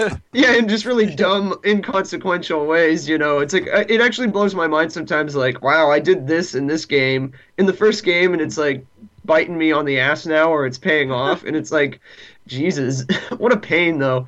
like, you know, I I'm gonna have to go replay the first game to get something I want in this one. I think the effect I think the effect Bioware was trying to achieve with all these multiple things is just to give the player some perception that they have choice, that, that their choices matter, whether or not the consequences are huge or not. They get a sense that I made that choice and X or B Yeah. happened. You know, I that's the only thing. very simply, much like you customize your, your character, you know, like it, it's your Shepard, but it's it's always Commander Shepard, and whatever you do, he's always going to be Shepard in general, and you Right. know, you you can just customize it. And I think what they did is, you know, what people don't realize is they are not getting a fundamentally different experience. It's not nobody's getting a completely different game with you know different ending, different choices, but it's a customized game. So you Yeah. get your experience, which may differ from you know another person's experience, but it's never going to be completely different. But it's yours. It's customized. Like you know, Right. like a car. Yeah, it's your your paint. You, got you know other other tires and shit like that. Yeah, or you could some tacky shit on top of it. Yeah, that, that's basically it. Yeah, tacky shit is A a. lot of people do have the tacky shit like on there. No, I'm talking about like the custom faces that some people have. Oh, it's like that is God. that is the tacky shit that people add. Where it's like this represents me, man. It's like yeah, it sure does. You know- my Shepard has a flavor saver. yeah. You you know, Um, when I started Mass Effect One, I spent like maybe one hour trying to make a custom face. Like I All spent a, mutants. re- a really long time making a custom face, and I was like, "Fuck!" They all look like fucking mutants. Fuck Yeah, this shit. do. So I was like, "Okay, well, fuck this shit. I'll play with the default face. It's the Yeah. best one anyway." And uh, yeah, yeah, it really is the best one anyway. my, Well, yeah, it was- my very Go first playthrough was, was, was with a custom Shepard. Yeah, I and then remember. uh, whenever I imported it to Mass Effect 2, I had the option of going to default, and I instantly said, no, I'm going to fucking do default. Because my guy looks like a f- space freak, basically. so yeah, I was happy to have that option to return it back to normal. What's weird to me is that they I don't believe they do because I I mean I didn't try that hard, but uh, they don't let you just like take the default and then like customize it, like change it like from Right. there. It's Right. sort of like it's on a different like whole different Yeah. like part of the game really. It's not like something you can make from the customized Well, like actually, parts. some people, you know, manage to do some really good faces, uh, like even uh, celebrity lookalikes.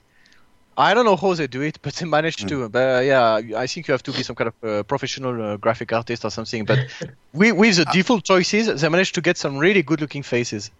I would But, uh, love to yeah. do a Tom Selleck Shepard. That would be great. Uh, Honestly, yeah, there was a thread on uh, on the Bio forums Yeah. Well, they each posted their characters, and uh, yeah, I mean, they've got some kind of Jessica Alba lookalike and some really crazy shit. Yeah, so, some of them are really impressive. I was impressed at the time, Hmm. but uh, yeah, I, I know I myself never managed to get anything, you know, correct. Uh, well, I mean, I stopped after Mass Effect One anyway, so Yeah. Same here.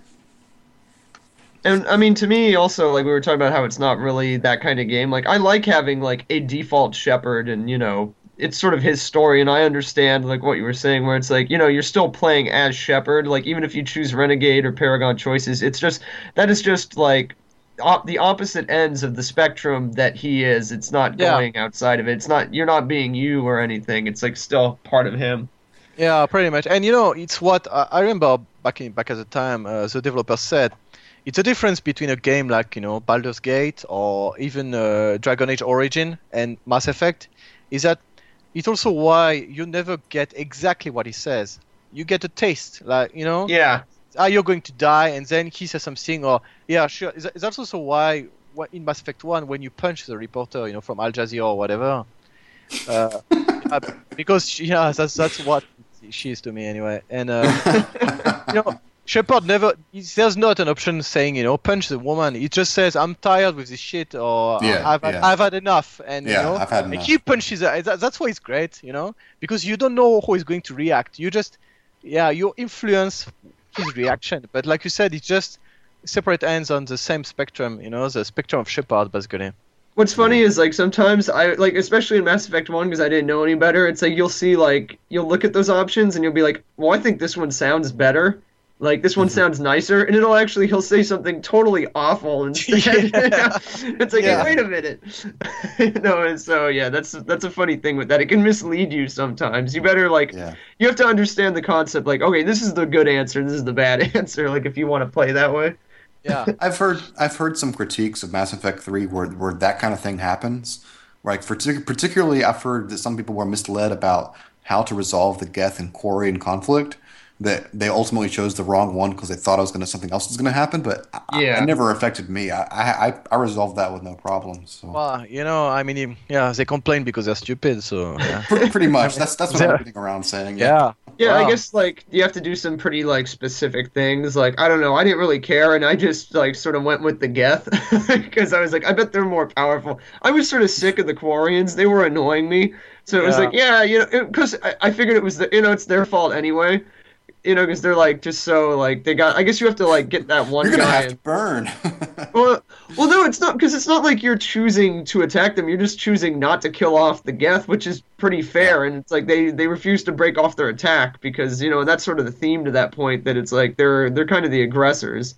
Yeah, they're So- being they're being dipshits, you know, pretty much. Yeah, they're the ones being unreasonable and sort of forcing this uh, confrontation. And so, yeah, I, I left it up to them. Like, well, you better break off your attack. And General, or I forget if he's, you know, Admiral or General, but Admiral, Admiral, Admiral dumbass, asshole. you know, Yeah. Yeah. doesn't doesn't break off the attack and gets killed. It's like I don't, I didn't feel too guilty about that. I would have felt a lot worse, like arbitrarily, like choosing the Quarians.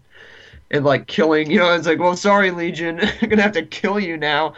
like, Even-. Well, what if- happened? What happened to Tali in your game then, Griff? After that happened, What, Tali? Yeah. she, she was dead. she was already dead.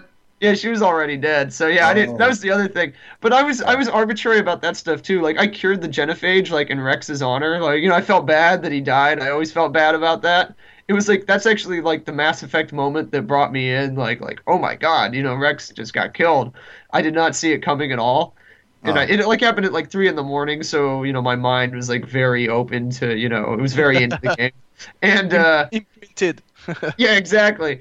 It's like a, you know, it's like a real memory for me now. At this point, I have flashbacks.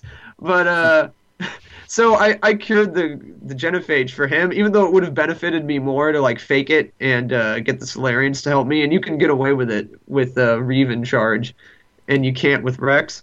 That's, And that's uh, a that's a that's a real dark ending. If you watch all the things Oh, that happen I looked that, at- I it's looked at the fucking Wrex dark, ending. man. it's it's pretty awesome too with Wrex. What's fun? There's a lot of Oh, comedy man. in it though, actually too. Like when Shepard's like, "I I seem to remember helping you find your family's armor." like it's Yeah. like sort of a, one of those. It's like it reminded me of like of a real life pathetic ploy. Someone before like, Yeah. "Hey man, remember when I helped you move? I know I slept with Yeah. your girlfriend. but, you know we're still we're still buds, right?"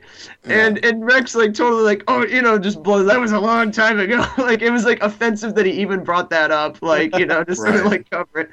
And one thing I thought was cool was the end was like if you I guess if you chose Ashley to die, Wrex, you know, has that line where he's like, "What's the matter, Shepard? Don't have Williams to do your dirty work for you anymore?" You know, he's like, "Well, I guess you. Oh yeah, I forgot. You killed her too." you know. Wow. So yeah, like it's really bitter. I actually like that they sort of brought that back. That it like you know because in Mass Effect One, yeah, Wrex, you know, he can die. It can end really badly with him. But then after that, you know, it's like if you let him live, it's sort of like I like that it wasn't just everything's good forever. That you can get on his bad side again. That he's still like he still has that in him, and you have it in you to betray him. That sort of there's he's a loose cannon, and you know he'll he'll he'll go off. Like you can set him off again. I like that they included that. right. He's he's hot headed. I mean, it's Krogan arm. Yeah. so- well, I'm, I like how they also have that line in there because, like, in mine, like, if you betray Wreav, he'll never know because he's just an idiot and he's just gonna brag about how he cured the genophage and how he's gonna make. you know, And I was going to say if Wrex lives, uh, you know, Wreav gets uh, eaten by the Thresher Maw, and and Eve is like, "Wow, aren't we going to, you know, rescue him?" And Wrex is like, "Wow, he's dead already, and he was a pain in the ass anyway. He just he just drives off. He doesn't give a shit." and they're, they're remember- really, oh, in mine, I think someone else got eaten. Someone from like another clan. yeah, was, well, was it like yeah. was he in the truck when he got eaten? yeah, yeah.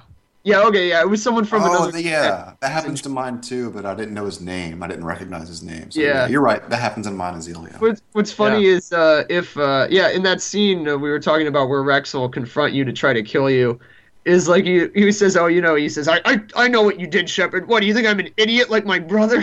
like you know, because, yeah, if you do it to Wreav, Wreav never figures it out. Yeah. So I like those little nods. But it wasn't Oh. just that. I mean, to me, it was the, the one- the darkest one was what happens to Mordin, or like ultimately Shepard shoots him in the back. I mean, it's ridiculous. Oh yeah. Oh yeah. So you can you can convince him if if Wreav is in charge, you can just you can convince him not to do it. Really? Hmm. Yeah, it it's it all depends. So there is a lot of variation in choice in that regard. Like if Wreav is alive, it's like it and because Eve will die if Wreav is alive, she'll die on the way there, and then you know Mordin and or his replacement are really concerned about Wreav and his ambitions, yeah. and you and you can convince them like, hey man, this is a bad idea. Like you, you know, I know you're trying to do like what's for the greater good, but like the greater good would be not to cure it with Wreav in charge because he is you know he's Yeah, bad. you, you tell him there's always time for it later on and so on. Well, yeah. Well, Well, the YouTube clip I looked up was pretty dark. I, Yeah. uh, I, I liked my version where Wrex, you know, I, I instantly, the first occasion I had, I told them uh, the Salarians were up to no good, and Wrex told Eve, I told you we could count on Shepard. yep. Same here. I told you he- he was okay, and I'm like, yeah, man. Oh, you know what? That's actually kind of one of those moments that tricks you, because like uh, I was trying to like okay, the first time on the I think it's on the shuttle, you get a chance to say something. I was Yeah. gonna tell Eve, because it was like I was talking to Eve. Yeah, I was talking to Eve alone, and so I was like, I'll tell her because you know she's the understanding one. And you get interrupted, and then later you're on the truck and you can bring it up again, but you're in front of Wreav, and I was like, well, I don't want to say it in front of him because he's gonna freak the fuck out, and you know he doesn't trust me or anything, so I didn't say anything. And then you don't get another chance because it like says keep it to yourself for now or something. So that implied I was gonna get another shot at it, but yeah, by the time you do, it's like Eve is dead, and you're just there with uh with Mordin or his uh, surrogate, and it's like uh Well, even it's if you well- choose, even if you choose to bring it up, Shepard gets interrupted and he doesn't get to say anything. So no, even the second time. no, the first time. I mean, Well, yeah, because the you get- first time I tried to, and it Yeah. didn't. And then the second time it was in front of Wreav, and I just didn't want to tell him because I figured, you know, it would it would hurt the peace. Mhm. And uh, yeah, and so then I just didn't say anything, and then I didn't get another chance. But yeah, you know, that's just uh, that's my fault. I mean, I knew what the right thing to do was. you know, to, you know, I should just tell everybody. yeah. You know, one thing Mass Effect 2 did for the gameplay is as a Vanguard they added charge to make the Vanguard class unique, and uh, yeah, that was that was really pretty cool. I wasn't a big fan of charge at first when it came up in Mass Effect 2, but actually it's fucking brilliant. Well, they Well, made it. They made it more useful in Mass Effect 3 by d- Yeah. lowering the delay in the time you can use it again. You could like Yeah. open up the number of powers you can use immediately afterwards, so it became suddenly super useful, Yeah. Well, yeah. particularly in multiplayer. Man, yeah, I It's was gonna like- say it's- multiplayer. Everyone's a fucking vanguard that just teleports in and kills. Well, it's the best class. You Yeah. can Oh, steal yeah. people's kills. It's so much fun. yeah, it's always been the best class, yeah. yeah. And Yeah, I mean- player, uh, Nova's pretty good as well. Right. But I, I think you and I, in particular, Azil, would choose Vanguard anyway because of you know love for Doom. I mean, it's the Yeah. class that you know puts the shotgun right in your hands from the beginning. Like, yep, that's the one I'm going to choose. Pretty much. No, Yeah, I'm, I'm, I'm always the soldier. it starts with the Why? default. It sounds so boring. Like a soldier. No, like, he 'cause that's doesn't even have my that's my that was my first Shepard. That's the same one I played. Like if I was gonna do it ideally, I'd probably pick like a perfect class to choose and then make all the decisions I want. I'll do that someday. I mean, I'm playing the game in a very like in a very compromised way anyway. Like I'm playing it on I played all three of them on my laptop. Mhm. Like at the lowest settings and things. Like someday I'm gonna replay probably the whole trilogy, like straight shot through, like you know, at the highest settings and do everything I want perfectly and max out, you know, my characters. This was like my uh this was just like my sort of like come hell or run. Shepard, yeah. Well, But you know, now I'm really fond of him and can't get rid of him. so BioWare You know- released a poll uh, like a year or two back. Actually, it was during Mass Effect 2 when it first got launched about the class most people picked, and it was Soldier by like a, a long, long, long mile. Like everyone picked Soldier, and I've heard the argument is basically, well, Shepard's a soldier, so I'm going to pick a soldier. Like, come on, there's so many more No, possibilities. the truth is people are just boring. Like, yeah, you know, yeah, Wh- When I start an RPG, well, I always like to play classes that are a bit of both, you know, so hybrids. So the Vanguard was a he's a basically a soldier a biotic hybrid, and that's why I picked him. yeah. And uh, but I I spent like you know, you know 30 good minutes, maybe maybe not that much, but at the beginning of Mass Effect 1, choosing which character I'd take, like I do for every RPG. And I know a lot of people just say, oh well, whatever, just take the you know default guy, and that's Right. what Pro- Proj did. And uh, when we played multiplayer together. Uh, you know, he was playing as a soldier, I was playing as a Vanguard, and he was like, "Oh, wow, wow!" And I told him, "Yeah, man, Vanguard's the best." So he made a Vanguard, and he played like that. And when he went back to his uh, single-player mode, he said, "Oh man, I miss being a Vanguard." yeah. No, it's true. Like I, I read a review where like someone, uh, so a reviewer was saying how his friend uh, said who- his friend who was a professional game reviewer was like, yeah, I, I think the combat's kind of boring, and he was like, what the hell are you talking about? Like, what game are you playing? Like, what do you play? And he's like, oh, I play as a soldier and I just sniper everybody. And the guy, and he's Wow. like, so he fired up his game and showed him his like Vanguard and like showed him like how, yeah, so now I'm gonna like launch him into the air. I'm gonna, and then I'm gonna freeze this guy, and then I'm gonna blow him up. And like the Yeah. guy was like, I'm an idiot. And he's like, yep, you sure are. Yeah. I'm not sure if you could do it in Mass Effect 2, but there's all these biotic combos. Like what you can do is, You could. I thi- oh really? Like you can Yeah. basically cause them to biotically explode by Yeah, combining yeah, two yeah. different things, like Yeah, but- stasis and warp. I think it is, or Yeah, no, pull and warp. You Yeah. know, in, uh, in Mass Effect 1, you already had this, meaning you could, uh, you know, put a guy up with lift or singularity, and then you Uh-huh. could use a throw, and you would, you know, push the guy away, you know. But it wasn't, sure, sure.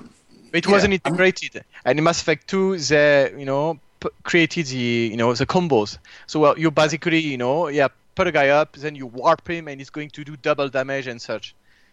Well, yeah, but uh, what I don't remember in Mass Effect 2 is that literally, if you if you Yeah. use pull on someone and you use Yeah, warp, they literally explode. Like there's this huge explosion that happens. I, uh, it was maybe not as uh, flamboyant, but uh, Yeah. the, com- the combos existed already. I But mean, um, I yes, the different ammo types seem like they have a lot more relevance in three as well. Maybe it's just visual, but using like ice, ice Oh, yeah. on someone, and then using warp or something, they literally like shatter. It's crazy. No, I mean, That's so even much if you more just even if you just shoot them while they're frozen, yeah, oh yeah, they'll yeah. will shatter. can shatter. Yeah, yeah, it's pretty. So yeah, the soldiers are actually like a lot better in those games. Like in Mass Effect One, the soldier basically is actually I've heard like some people say, and I've experienced this too with my guy, like that the soldier, like some people swear by it as like the most powerful class, and that you can basically become invulnerable. Like if you become like uh you know a commando and pick all the, like the health things, like you can you're always healing like faster than any damage you can receive. so they say it's like if you want to become like a pure like killing machine, it's like a great class. It's just not, you know, it doesn't have all the fun stuff. Yeah. I like having options in combat, so I mean, I don't want to just face someone like from behind cover or you know face first Yeah. with a shotgun. I'd rather just have if they're hiding behind something, I want to be able to throw something at them like biotics. So I uh I've experimented with the action mode with the Oh, really? it has like yeah, cuz I was like cuz I just wanted to have like sort of a run where like yeah, I just got into the gameplay and didn't worry about the uh the decisions and things like I mean even though that's part of the gameplay, but just the pure like combat mechanics. And so I was playing in action mode like I'm like it's like a, it is like a different game. It's like it feels more Metal Gear like the conversations because you're just watching these cutscenes and actually they look they don't look as good because it's like you don't have the interactivity so it's like you're watching like just uh you know a, a cutscene that isn't very well put together because they're obviously like in dialogue stances rather than being Oh. more dramatic you know sort of like shots so Yeah. it's it's kind of awkward that way but it was also interesting i thought it was interesting not to have to like make all these decisions and like sort of see like what what do they have as like the default like sort of Shepard options yeah, and it, yeah. I I wonder what the default is actually. It must be interesting. and it, it's Yeah, a I'm- mix like it, they were they had a mix it was like paragon and renegade choices like that he'd hmm. make I am curious to see if Bioware will publish, you know, the you know similar to how they did with two, with the classes people pick, the ways they pick to play.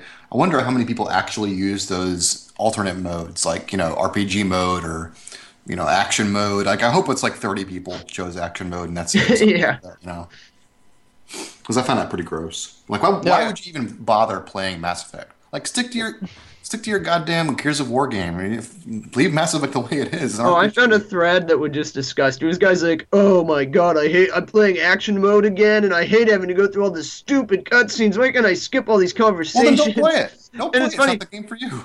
Yeah, the funny thing is, is I think you could probably skip the conversations faster with RPG mode because you could just like cancel out, like you say, just Yeah. say basically stop talking instead of the whatever you know default choices they would do, where they Yeah. would have to talk a little.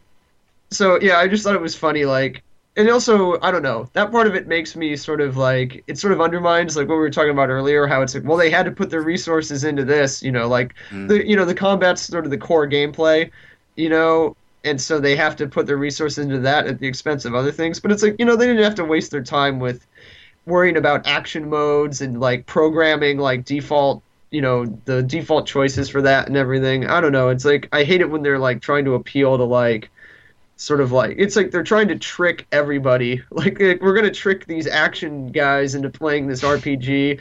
and but it's going to make the RPG suffer a little bit for you know people that want that. So it's just a Well, it's weird like- compromise. It's it's homogenizing the genre, trying to bring Yeah. all these different things under one roof, like whether it works together or not.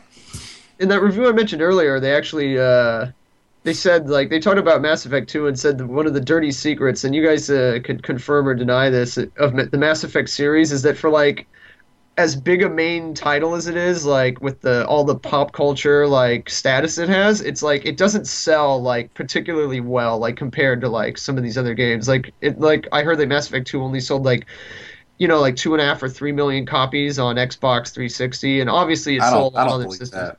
No? I'm sure it sold more. No, I'm, I'm, no, I'm sure I- it sold way more than that. I, I think it was more like uh, four and a half millions. Uh, tot- but uh, yeah, it doesn't. I mean, Mass Effect definitely is not as big as a title like uh, Call of Duty, you know, Oh, for yeah, example. sure. Oh yeah. But uh, as far as Gears of War goes, I don't know. Um, I'm not sure, but I don't think they're very far from each other. I mean, I can check. Let, let me check. I'll just check it. Yeah, there is there is a site that has these numbers. I just don't remember offhand. It's Game Rankings. Yeah, it's uh no, it's uh, VGChartz which has it all. Gotcha. Okay, so so uh, Gears of War 2 sold uh, 6.5 millions, and I'm checking Mass Effect now. So Mass Effect 2 for Xbox sold 2. Point, yeah, 2.73. So yeah, Really, is that all? I'm so Yeah. surprised by that. Well, yeah, no, yeah, that's the I, that's the point the guy was making. He was saying you wouldn't know it, but like the series is actually not like for all like it's like you know it gets more like Game of the Year awards like than it does you know, like sales almost like for a series. That's series. so that- weird to me. Yeah, Well, I'm I'm not surprised, you know, because Yeah. for for its status, it remains uh, it's an RPG, you know. I mean, yeah, it's, a, little niche. It's a, it's a third it's a third person shooter, but it's an RPG. It doesn't have that whole uh, you know dude, dude bro attitude, like you know, well, yeah, man, uh, yeah, come on, you know. That's why they brought you know James Vega and we got the new lieutenant man. yeah, It's but gonna you know, bring those bros in.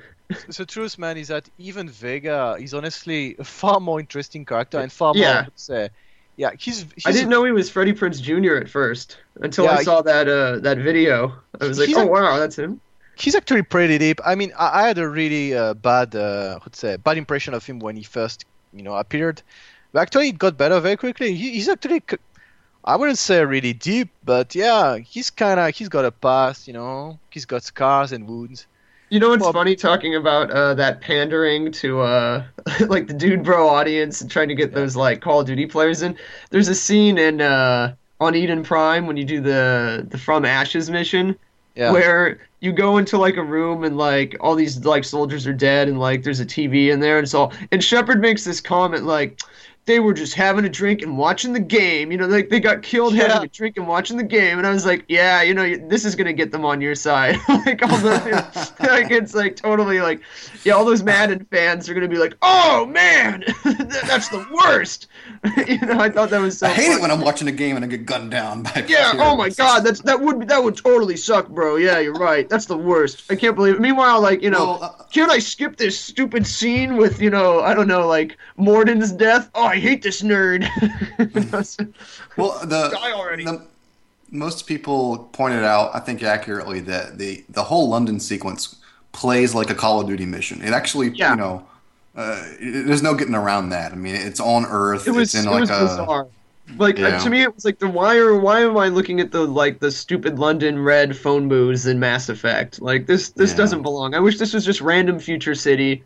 Like in I, I guess the first city is Vancouver, right? As Uh, yeah. but it doesn't look like Vancouver, you know. It doesn't look like, uh, you know, they don't go out of their way to make it, yeah, distinctive. Like it's like it should, you know, even if like it was supposed to be London, and I don't know why London. Like I said, it felt like a gimmick, like you know, sort of like if it had been like, oh, it's in New York, you know, it's like that sort of thing. Let's Yeah, call pretty much. New York as well. like I don't know, it just felt, and they played it up too much. Like Anderson and his like, you know, I was born in London. Like I he was- mentioned that like I was five born in times.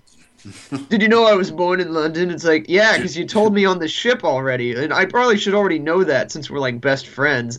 It's Yeah. like, Did you Yeah, I know, know I where you- a fancy hat? yeah, I know where you were born, Anderson. it's like, shut up. I love how his. The, I love how the bill of his cap is even futuristic.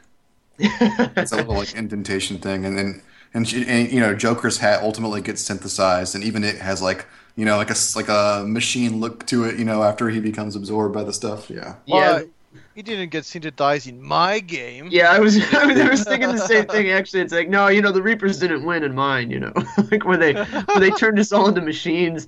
Like- I didn't fall for that one. A new DNA.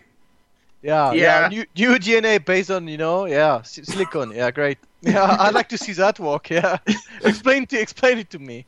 It also it sounds like a nice idea and all, but uh, yeah, I'm just gonna have to kill all of you. You know, uh, you know, the, the way I, I think what really pissed me off is the way the kid said, "I know you wanted to kill us. You yeah, I know you. want." I know you've thought about destroying us. yeah, yeah. I Like no shit. You also you you also seem to know about like this kid that I saw once and have had bad dreams about. You know, you're kind of in my head a little too much. I probably should be questioning this. I've heard some people. Uh, I read some idiots complaining about. Well, how, how was he the kid the whole time? Like, come on, people, are you Yeah. seriously not getting this? Jesus Christ. Yeah.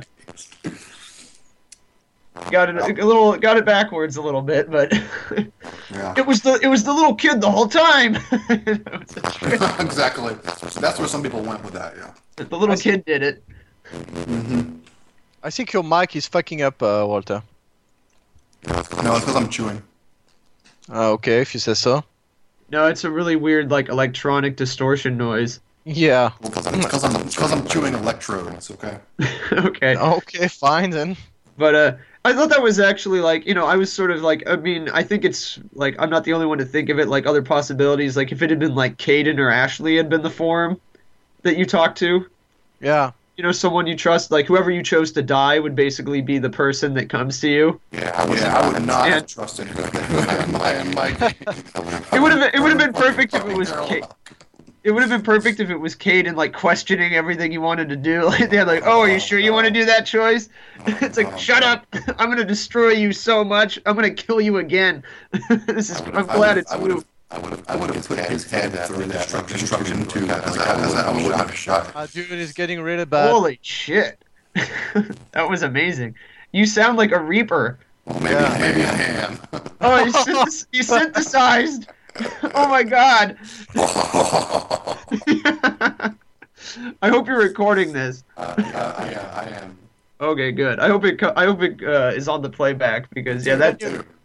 Just just speak Harbinger uh, Harbinger lines, you know, and uh, No, he sounds like the Reaper Destroyer. Assuming, assuming control. well, Wow. dude, I'm shitting my pants here. oh my god. Holy shit. That sounds. This should be like. This should actually. They could use this in a game. Like this is like good enough quality for Mass Effect. The scary voice you have right now.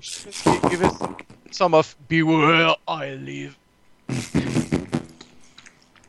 All right. Well, I think this signals the end of the conversation too, because we can't go on like this. No, no. Oh well, oh well.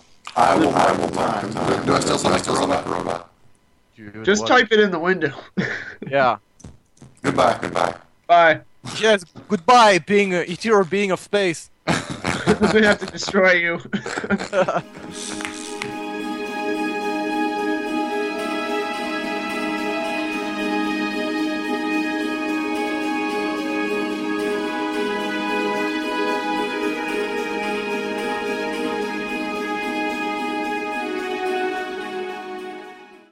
What else have you guys been playing? I've been playing Kid Icarus, and I've been loving it. I think you guys should get that for sure. No kidding. No, I bought it already. I'm just waiting for it to arrive. great. And I finally, uh, I can finally play it without the stand because that was a big issue at first. what is the Those- stand? I'll, I'll tell you, it's very simple. It's a plastic prop that you place your DS on top of. Yeah, I was getting that. I just got that now when you said I can finally play it without the stand. Because in text I couldn't tell what it meant, and then when you just said that, I was like, it's not like an actual stand, is it? Yeah, it's literally. Here's what happens. It comes in the box that you buy the game with, and it it, it, it basically it's like a. I think imagine a a black triangle or a black sorry a black rectangle, and then the back of it opens like at a 45 degree angle, and then that's it. Then you put it down, and then you put your DS on top of that, and it basically takes the weight off of your left hand when you're holding it, because the idea is you have to use the D-pad a lot or the uh, the analog stick, and if you have to be holding a lot of your weight with the trigger in your left hand and the D-pad, it gets very like stressful in your hand. But if you put your weight on your right hand, which you use your stylus for, you can do it without any big deal. It's not a big problem. But like you know, Azil, you've played Metroid Prime Hunters, right? Yeah. Same. It's the same exact control scheme. Exactly. Oh, it, w- so, won't be a problem for me then. exactly. Yeah. See. So it's not a big deal.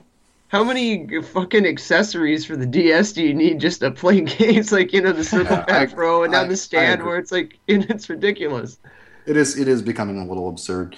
But I mean, this kind of sounds like something the director said would be nice to have for some players, but it wasn't mandatory. It was the kind of thing. But like, yeah, Yeah. I agree. The, the perception of the D, 3DS right now is that it has all these accessories that may or may not be useful in the future. You know, it's like they're kind of changing the image of it to a certain extent, which bothers me. But Mhm, Well, Yeah. uh, as long as it comes free with the game, you know, I It is don't free, really yeah. care. Yeah. but the game itself is fan fucking tastic. I love it. Damn it, that was one I was gonna skip, and now you know. Now No, I'm being convinced. You should definitely get it. I, I'm I'm trying not to sell it too hard before you guys play it, but it, it's I think it's I think it's one of the best 3DS games out there right now. E- easily one of the best 3DS. I'm hesitating to say the best. so Mm-mm. It is kind of short though. Uh, I'm I'm at stage six. Uh, I'm not sure how many there are. I think there's eight, but um, you can fly through each level probably in under 10 minutes, 15 minutes. Kind of like Star Fox in that regard, but uh, there's a lot to do independent of the levels. That was the problem I had with Star Fox 64's remake was you pretty much just had the single player game and you, you blew through the levels and that was it. But here you have like you know, there's literally hundreds of different weapons in the game that you can equip and, and customize and merge to make new weapons and buy and sell, and then you can play online with the different characters you unlock and the different weapons you unlocked. It's just it's crazy. There's so much stuff to do. So, really awesome game. Sounds good. Music's, music's great too.